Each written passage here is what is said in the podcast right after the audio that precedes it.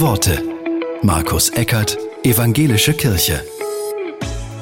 Kein Strampler, nur mit einer Windel in einer Krippe. Das ist Jesus, dessen Geburt heute gefeiert wird. Dem Journalisten Frank Hofmann ist bei der Geburt seines Kindes zur Windel das aufgefallen. Ein ungeplanter Kaiserschnitt. Meine Frau liegt noch im OP. Nun stehe ich vor dem kleinen Wesen. Eine Schwester reicht mir die Windel. Behutsam schiebe ich sie unter den warmen Körper und verschließe sie mit sanftem Druck.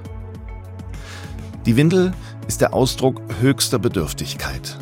Einen Weltretter stellt man sich anders vor, und doch sagen es die Engel den Hirten als erstes Erkennungszeichen. Ihr werdet finden das Kind in Windeln gewickelt.